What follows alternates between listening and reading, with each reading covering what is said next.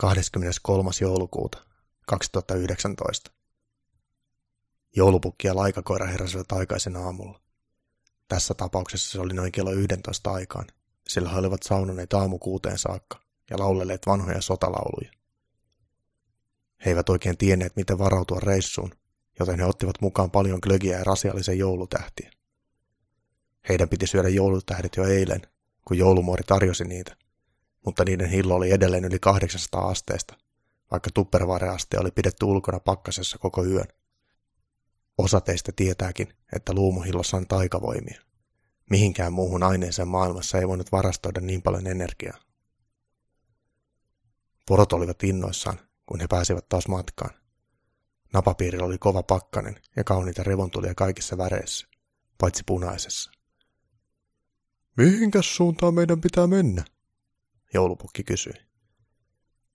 Laikakoira piti kehittämänsä härveliä, jonka tarkoitus oli paikallistaa, mikä ihme oli vienyt punaisen värin maailmasta.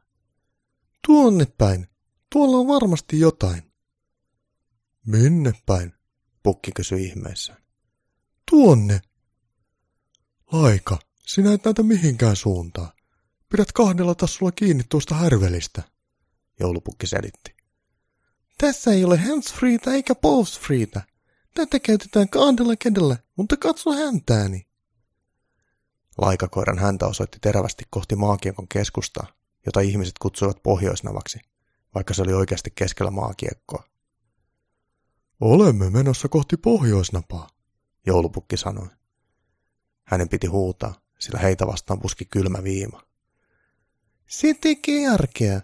Jos joku haluaa vaikuttaa koko atmosfäärin spektrien frekvensseihin, se on helpointa maakiekon geometrisesta keskipisteestä, laikakoira selitti. Ymmärrän Venäjääkin helpommin kuin noita sivistyssanojasi, joulupukki tuhahti. Heidän lähestyessään näköetäisyydelle maakiekon keskipistettä ilma oli jo todella ankara. Moni olisi kääntynyt poispäin, mutta joulupukki ja laikakoira olivat sellaista tekoa, että heitä ei kylmä ilma, viima tai lumisade pelottanut. Porotkin olivat vain riemuissaan säästä. Katso tuonne joulupukki! Keskellä pohjoisnapa oli ainakin kilometrin halkaisijaltaan oleva pyöreä kupu. Vähän niin kuin Klubenhalli Tukholmassa, mutta tämä oli kauttaaltaan punainen, sileä ja kiiltävä. Voihan nyt pullonpojat. Mikä kirottu tuo on? Ajanko sitä päin? Joulupukki ehdotti. Älä, älä aja.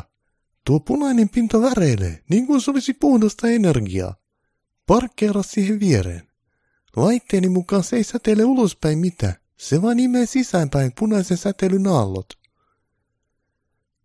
He pysähtyivät kuvun juurelle. Pukki kosketti sitä ensin ryhmysauvallaan. Kupolin pinta oli kova kuin kivi. Sen punaiseen pintaan tuli pieniä väreitä, kun siihen koski. Kun pukki koski siihen käsillään, siihen jäi vähäksi aikaa kämmenen jäljet. Se ei tuntunut kylmältä, vaan niissä vallitsevissa olosuhteissa jopa lämpimältä.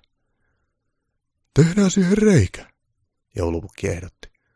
En ole vielä törmännyt sellaiseen esteeseen, mihin en olisi saanut aukkoa. Paitsi yhden helsinkiläisen ravintolan jonoon baaritiskille. Joulupukki kaivoi reen takakontista kirveen, joka oli aina siellä. Hän otti viiden metrin juoksuvauhdin ja kalautti täysillä niin kovan iskun, kun vain saattoi kupolin pintaan. Kipinät sinkosivat kirveestä, mutta punainen pinta ei antanut periksi.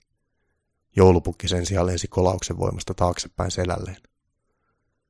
Kirottua. Tämä on varmasti pahasta aallon tekosia. Kunhan saan sen käsiini. Joulupukki sanoi ja puristi kirveensä, joka oli nyt paljon tylsempi, vartta. Laikakoira oli ottanut härvelin päästään ja oli tunkenut kuononsa ihan kiinni punaisen kuvun pintaan. Joulupukki, rauhoitu. Tästä näkee läpi, kun katsoo ihan tarkkaan, Laika sanoi, kuono edelleen kiinni kuvussa. Mitä sinä näet? Pukki kysyi. Harasoo, näin kiinalaisen ravintolan. Mitä? Ei ketkään muut kuin kiinalaiset koristele ravintolan ovea lohikärmillä ja anna ravintolan nimeksi liudan kiinalaisia kirjoitusmerkkejä. Minun on muuten hieman nälkä. Kiinalainen maistuisi. Onko siellä muita ravintoloita? Näin ilotulitetehtaan posliinikaupan nuudelikeitto ja pandatarhan. Laikakoira tarkisteli maisemaa kuvun läpi. Kuulostaa ihan kiinalaisilta. Näetkö kiinalaisia? Joulupukki kysyi. Näen jotain liikettä kauempaa. En tiedä, ovatko he kiinalaisia, koska en kuule puhetta. No kerro, miten he käyttäytyvät. He kulkevat noin 50 hengen ryhmissä ja he ottavat toisistaan valokuvia koko ajan. He ovat siis kiinalaisia. Mutta noilla näyttäisi olevan paljon isompi nenä. He istuivat rekeen tuumimaan ja juomaan glögiä. Joulutorttujen hillo oli vieläkin liian kuuma, jotta niitä olisi voinut syödä.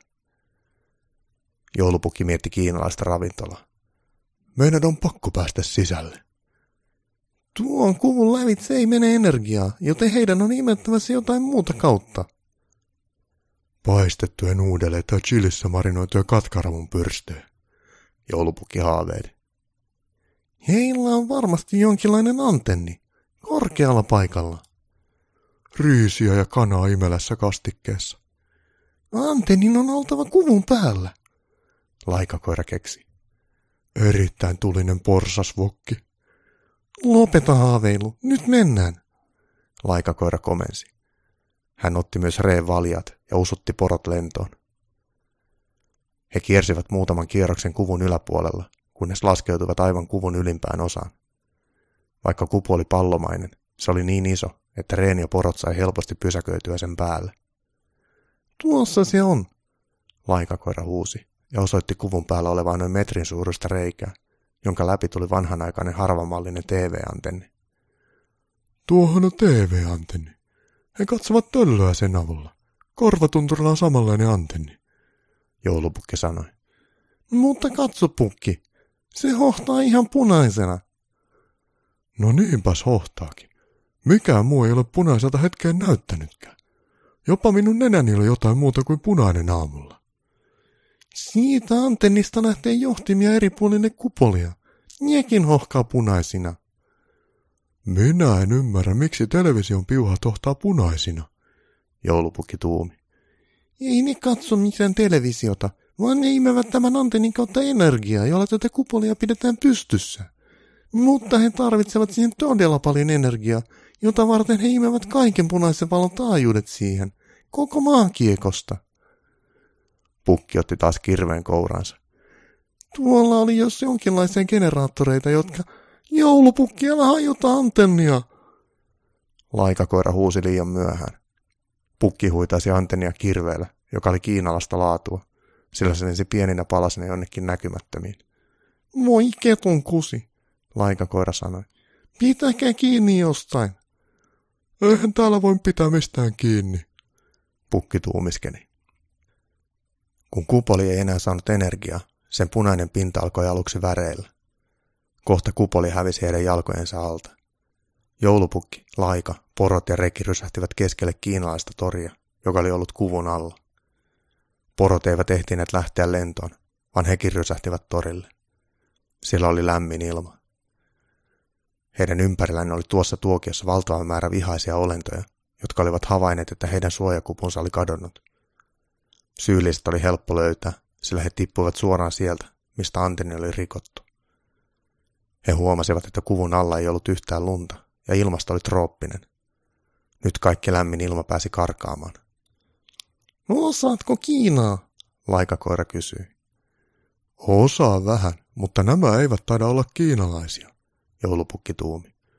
Nämä ovat isompia, näillä on valtava nenä. Melkein yhtä iso kuin sinun kuonosi laika. Hei, minun kuononi on siro ja elegantti. Heidän haalareissaan on kyllä Kiinan lippu, joulupukki huomasi. Ympärillä oleva väkijoukko alkoi kaivamaan kättä pidempään. Heitä oli ympärillä jo satoja, ja monella heistä oli lapio, pesäpalomailla, kiinalainen keittiövetsi tai vähintään kiinalaiset syömäpuikot käsissään. Kun olentojen kehä heidän ympärillään tiivistyi ja vahvistui, porojakin alkoi pelottamaan, niin että heidän hampaansa kalisivat ja polvet tutisivat. Rauhoittukaa pojat, poro ei kuulu kiinalaisen keittiön listoille, joulupukki sanoi. Mutta koira kuuluu, laika huusi peloissaan. No ovat varmasti geenimanipuloituja trolleja. Ne on niin ilkeän isoja ja ne ilkeän näköisiä. Ja nälkäisiä. Joulupukki arvioi tilannetta vakavana. Se on niin, että joku muu saa hoitaa lahjojen jakamisen huomenna. Vain ihme voi meidät pelastaa. Laika, porot, olitte minulle hyviä tovereita. Ette koskaan jättäneet minua pulaan. Ja nyt minä toin teidät tänne surman suuhun. Pukilta valui kyynel poskelle. How dare you? kuului taivaalta, täynnä valtavaa vihaa. Kreetta oli tullut paikalle lentävällä purjeveneellään. Kiinalaisten geenitrollien armeija pysähtyi ja kaikki katsoivat peloissaan taivaalle. En ole koskaan ollut näin iloinen kuultuani nuo sanat, joulupukki sanoi. Kreetta tuli pelastamaan meidän. Laika, autetaan porot kyytiin. Irrota reki. Kreetta laskeutui alemmaksi aluksellaan ja katsoi vihaisemmin kuin koskaan trolleja. I am watching you, and I am warning you. Trollien itseluottamus alkoi kadota, ja lisäksi heidän alkoi tulla kylmä, kun suojapukupu oli kadonnut ja pohjoisnavan kylmä ilma oli tullut tilalle. Kreetan alus laskeutui ja he alkoivat lastata poroja siihen. Alus tuli niin täyteen, että pukin reki piti jättää pohjoisnavalle. We will never forgive you, Kreetta huusi trolleille, kun he lähtivät pois maakiekon keskipisteestä. Sinne jäi muistoksi vain rikkinäinen joulupukin reki, ja yksi ahkera kiinalainen trolli jäi pitämään kiinalaista nuudeliravintolaa. Pohjoisnavalla ei ollut paljon asiakkaita, mutta kiinalaiset, myös sikäläiset trollit, ovat tunnettuja sisukkuudestaan. Jatsokaa, laika huusi riemuissaan.